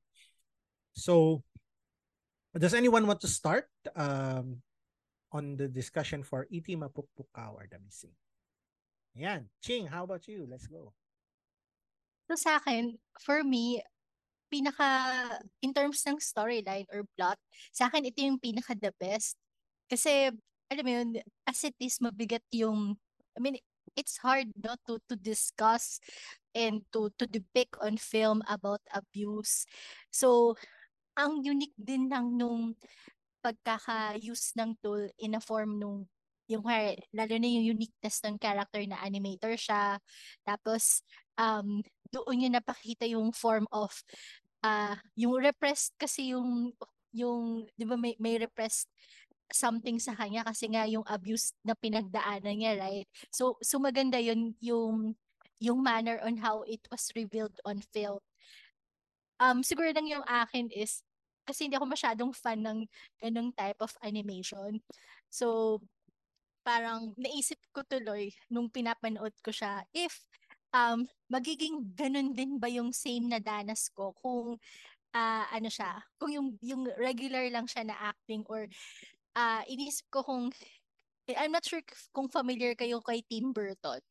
So parang inisip ko kung would it work much better or mas may dramatic effect ba siya kung parang Tim Burton-ish yung type nung animation or parang yung sa Pixar na na ganun yung mood. But other than that, Mm. napakahusay nung ah pagkakahabi nun ng ng kwento in such a way na ah mapapaisip ka kung bakit bakit wala siyang bibig, di ba? So isip ko na isip ko walang bibig. Um, pero in the end, makita mo na, ah, kasi yun yung pinagdaanan ni Carlo, yung character niya. So, sa lahat nung, ah, na-surprise ako dun sa, sa, sa twist nung ah, story nung film. So, wonderful. Uh, saka gusto kong bigang credit talaga yung ah, sumulat ng script. Tsaka yung tandem niya with the director and how they were able to uh, have such a great film. Ako naman. I think Sige, isa lang din yung nagsulat Ay, sin Uh, to, ano lang, to clarify lang yung sabi ni Christine. Um, isa lang yung, si Carl Joseph Papa lang yung din yung nagsulat and nagdirect. And this is based dun sa Cinemalaya site na this is a personal story kasi based sa mga films niya, like it's always based sa mga, ano, sa, inspired by real life stories. So, yung sama ng biring sa nanay niya yon sa paglisan sa lola niya yon so this time daw it's his own story so I mean I'll, I'll talk about it later uh, I wanna know the others muna yeah, um, sino yung nagtaas kanina? Si Paul yata? Um, kasi first ever kong mag-participate sa Cinemalaya. First time ever. Tapos, this was the first film that I watched. So, I came in blind. I didn't really read about kung ano. Uh, the only thing I knew was it was done in rotoscope animation. So, immediately sabi ko, ah, A Scanner Darkly siguro. Or Waking Lifestyle. Tapos, midway through the film, so sa aisle namin, parang mga nag-iiyakan na kami. And siguro, aside from the medium na ginamit ni Carl for this film, ang magandang aspect ng storytelling is yung healthy support system. So, yung character, si Eric, yung character ni Carlo Aquino, kung wala yung support system niya, uh, in the form of Gio Gahol and Dali De Leon's character. Baka tuloy yan ng matanggal yung parte ng mga katawan niya. So, uh, ang maganda dun, so it's an interesting juxtaposition din. Yung nabanggit ni Shinken na he's an animator, pero bakit hindi kumpleto yung animation sa sarili niya ng katawan. And siguro yung rebuttal naman for me, rotoscope may sense of playfulness and ridiculousness sa quality ng film that gives it more heart. Na parang, ah, okay. Tapos yung may flashback scenes ng alien abduction na ang mishmash ang haphazard ng pagkakadrawing. So para siyang representation ng um, parang murky memory or something that represents a repressed memory as the film later on me. Uh, it's a powerful film for me kasi ang, um, ang ganda ng message niya na dapat hindi mo, as much as possible, hindi mo dapat pilitin yung trauma or yung grief and it helps na may support system ka. Kaya yung ang ganda ng representation ng wala siyang bibig. Tapos, nawalan siya ng mata, nawalan siya ng genitals, nawalan siya ng kamay. And then, na-meet niya yung pinsan niya na si Pressy, na wala rin bibig. Tapos later on, it dawns on the audiences na, oh, kaya rin pala walang bibig si Pressy. So, mas naging weighty, mas naging mabigat yung film. So, overall, ang ganda ng start ng Cinemalaya experience ko kasi yun agad yung bunga. And siguro ito yung masasabi ko na well, it's not saying much kasi ang konti ng animated film sa local scene. Pero so far, ito yung best animated film na ma-offer ng Filipino uh, cinema. So, Ayun. Ah, Roy, may gusto ka sabihin? ano lang to discuss din siguro yung animation style nito. Uh, ngayon ko lang din naisip na parang kasi 'di ba the film had uh, parang kind of like a meta approach na din with its style and also na din yung story na din. So I think yung pinaka-closest talaga na style na pwedeng na app for this story is yung rotoscope. Kasi if I'm not mistaken, parang sinushoot talaga nila yan and then like saka rin nila transform into animation, di ba? So parang mas close siya to the attempt ni Carl Joseph Papa na this is also kind of like a personal story na din. Kasi kung let's say we'll have like the stop motion style ni Tim Burton or the other styles, baka maging less serious yung pagkaka-take sa kanya. So parang feeling ko up yung rotoscope. Other than that, I think that's also the more practical way to make this film. I think kasi mas magastos kapag 3D or other forms of ano of animation style. But I'm no expert sa animation style. That's just, you know, my interpretations. But um in terms of the in terms of ano naman like of the film naman, I think talaga na it was masterfully done kasi the topic is so sensitive and touchy and there were a lot of movies and TV shows that already tackled trauma na din especially with the case dito ng character ni ano uh, his name is Eric if I'm not mistaken di ba? Like we saw films like Promising Young Woman or TV series of I May Destroy You na how do you deal with the trauma that has inflicted sa'yo with these experiences. And I think what made E.T. Mapukpukaw, um, uh, let's say, excellent in its storytelling is parang we saw na hindi, na parang ang may bo, not to be ironically, uh, not to be ironica, pero like, ang may pinaka-bosses talaga dito is si Eric na siya yung ano nakikita natin na tinatry niya talagang kontrolin yung situations niya nilalabanan niya talaga yung aliens he's really trying to make ways to make genuine connections na hindi siya na-define lang ng kanyang situation ng kanyang trauma pero like he's actually owning up to his own agency. That's why it is so interesting to follow him and his adventure in defeating this alien dito. That's why I think na very powerful siya and the storytelling up to the end, it all made sense na it's really up and it really earned the emotional um uh like the emotional gravity of the ending especially nung ano na nung nasabi na yung line do sa ending na yon na it really earned my uh, my tears siguro. Kasi sa huli paiyak na ako eh. Not only based on the personal experience pero like just watching yung courage dito ni Eric and also the as mentioned kanina yung support system niya especially na um, si Eric lang naman talaga ang nakakakita at nakakalaban sa alien na to.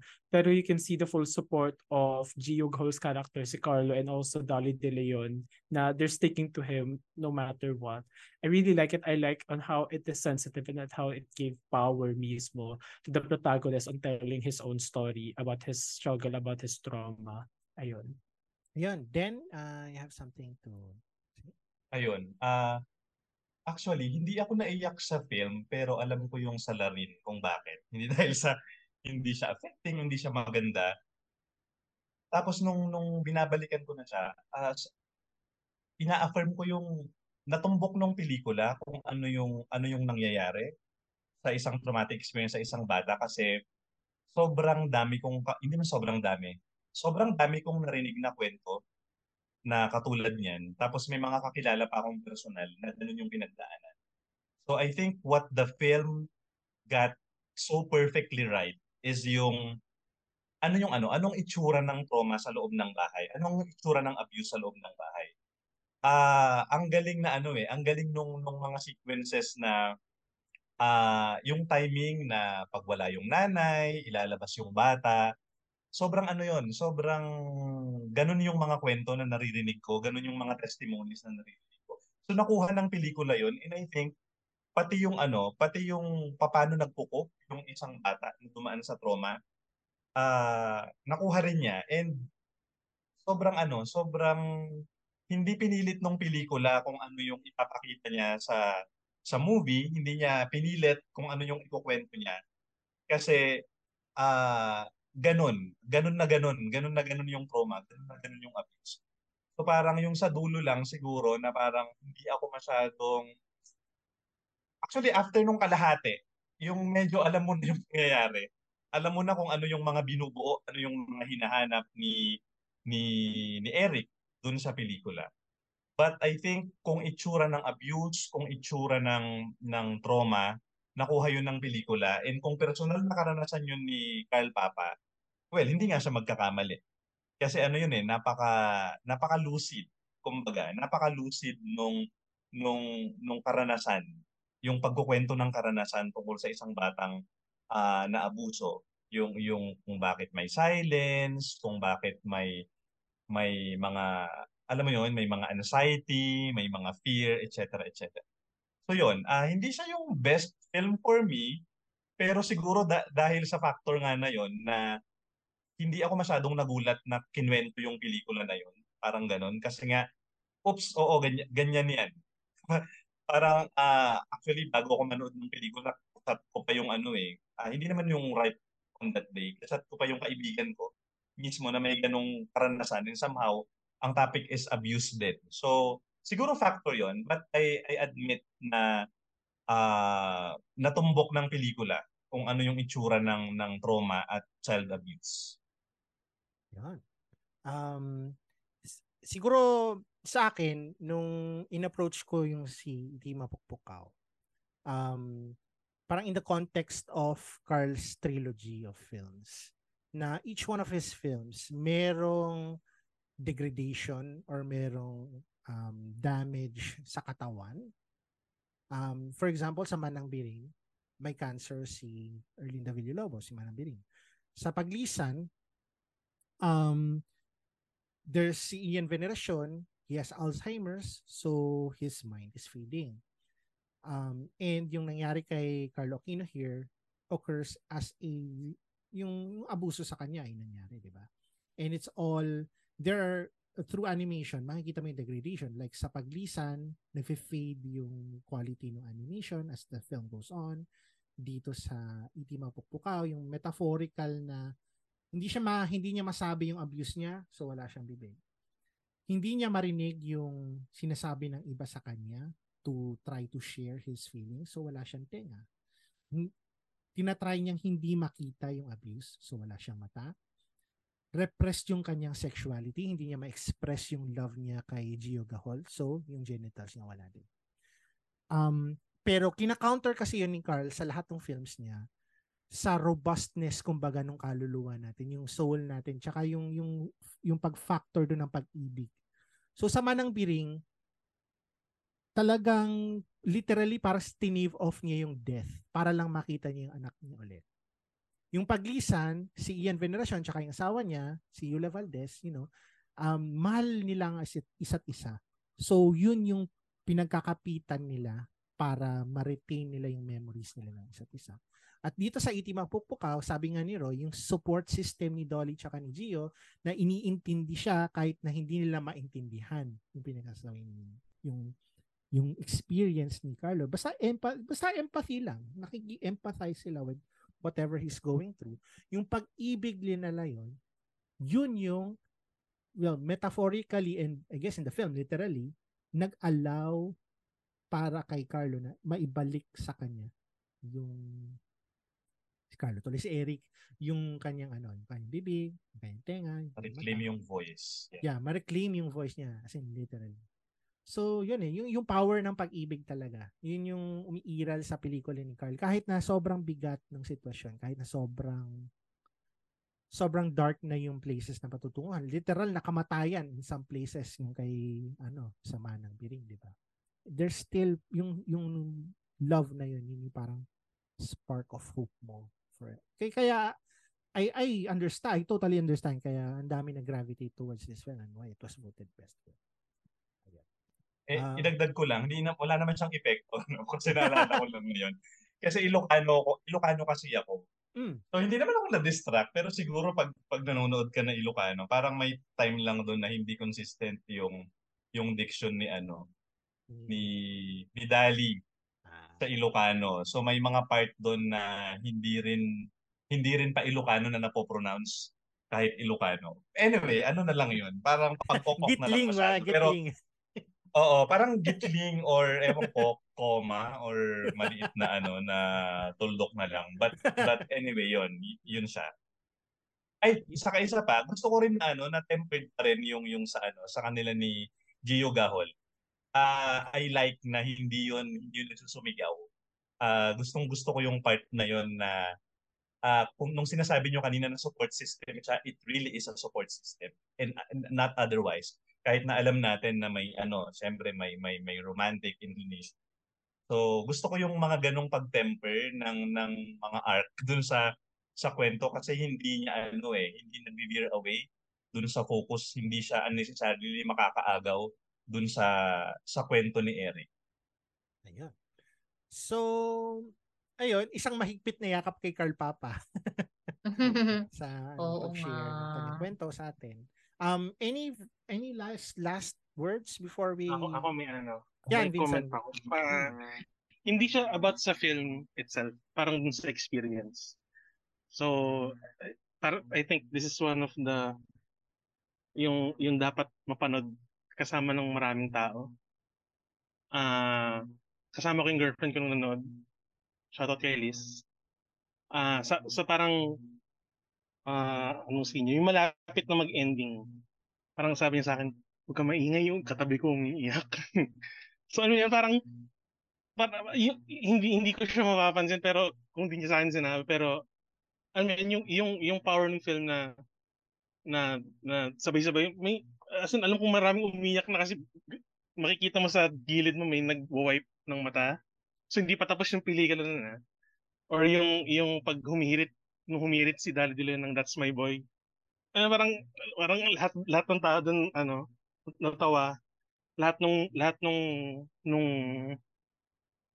lahat ng effort ni Carlo kay ni Gio Gahol para lahat sila nag, nag oh gumagano silang lahat. I mean hindi siya parang ito din siguro yung yung film na tagang parang medyo nag-resonate sa tao rin. Bukod dun sa mm, mm, heavy heavy topic sa pagdating sa dulo Ayun, eh, ano siya, mas mas maganda siya sa theatrical experience siguro para sa akin. Parang huling sinimalayan na lahat ng tao natuwa yung nagpakita ng trailer ng Kimidore. Parang lahat nagtatawanan talaga. Pero wala na akong maalala ibang ibang Cinemalaya film na parang yung tagang mas malakas yung ano yung yung yung yung yung impact. Kasi yung gitna pa lang may Septic tank. umiyak. Baka septic tank. Ah, Septic sep- Tama ba? Ah, marami, ano, ah, Eugene Dominga, unang, unang Eugene Dominga ata. Hmm. Yan, ah, yan, para, para sa akin, more on ano siya, as in, ako nga, pa- para sa akin, mas, mas maganda siyang may kasamang panoorin.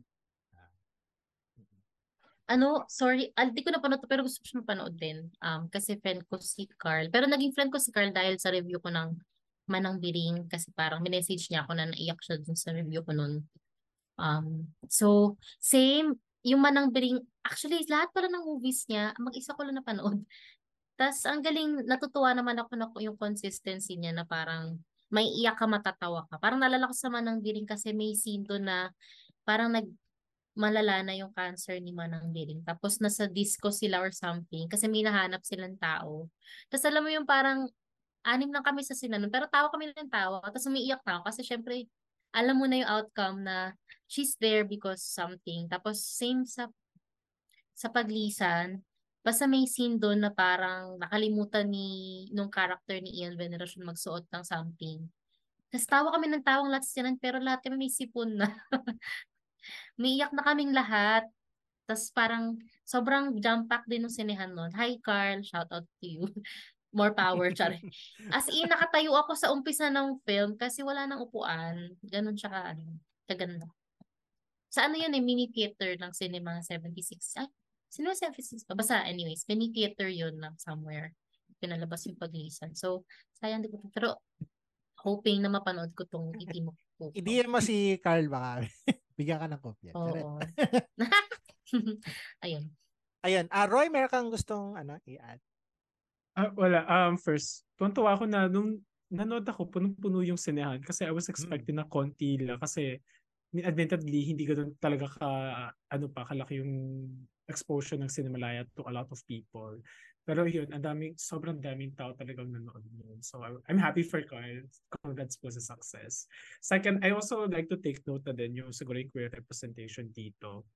Yeah, ako parang, I'm always looking, ngayon, I'm always looking for queer stories that are not focused on their identity, on like on their preparation to come out or yung struggles ng pagiging queer nila. Pero dito, I like na wala, na parang una, queer lang sila and may very supportive pang nanay dito si Eric sa sa kanyang identity na inaasar pa nga niya si Eric dito na parang, di ba sa simula sabi niya, oh ano, like, magde-date kayo, no? Tapos huli, Binata ka na. sabi na, oh, binata ka na, tapos huli parang, eh, boyfriend mo na, no? Parang, we don't really see that in a lot of Filipino films, di ba? Na may ganung support system regarding queer characters. So I like that touch dito. Yung normalcy, ano, pinakita lang yung normalcy. Na ako parang- dyan. Yeah. Ah, nung nung napag yung EP, gulat nga ako may talkback. Yun, binanggit yun ni Carl na na ah yun nga based nga yung screenplay sa buhay niya tsaka sa meron daw siya mga kinausap na na-experience daw talaga ng tapos yung yung part na yan na na parang wala lang yung, as in, ah, ang dating pinapansin si character ni Carlo Aquino dahil dahil weirdo lang siya eh. pero hindi hindi dahil sa yung yung kung kung kung LGBT pa siya or what, 'di ba? Parang ano raw 'yun, ah ah, yun nga, yun yung environment rin ni Carl Papa na yung nanay niya supportive rin sa kanya. Ah ayun, as parang parang normal normal lang hindi hindi mo kada normal lang talaga, as wala lang. Yun, eh, parang parang ano nga lang um ah refreshing na, sa pelikula na ganun. Yun. Um, all right. So that ends our discussion of the one half of the 10 Cinemalaya films for 2023. So doon tayo sa bonus round. O ng ikaw na Yes. bahala dyan. So bonus round na. So um, magbabay muna tayo sa ating mga ano viewers sa live. Bye guys. Bye so guys. ano namin to, um, bonus track. So you will have to listen to this episode para mapahinggan yung mga extra naming hanasyan since um, two-part special siya. So our guests have the chance to um, talk about other things about Cinemalaya, yung mga nasa um, set B, set B sa ano Friday group na gusto nila sanang i-tackle Pa- pero nasama Parang sa, shorts ano, lang eh, no? Shorts A, shorts B. So shorts Oo. A. So, abangan niyo po ang paglabas namin ng episode na to sa Spotify and the Film Police Reviews website. Nasa Apple Podcasts din po kami. Wow, parang showbiz talaga, no? Saan tayo mapanood. oh, and soon YouTube. Mm, yes. Diyan ha, tandaan mo. Charing. Ayan. And um, sa nag-comment po, yes, you can watch this video again pagka-end namin ng live broadcast. So, bye and good night. Thank you po sa panonood. Ayan. Third World Cinema Club.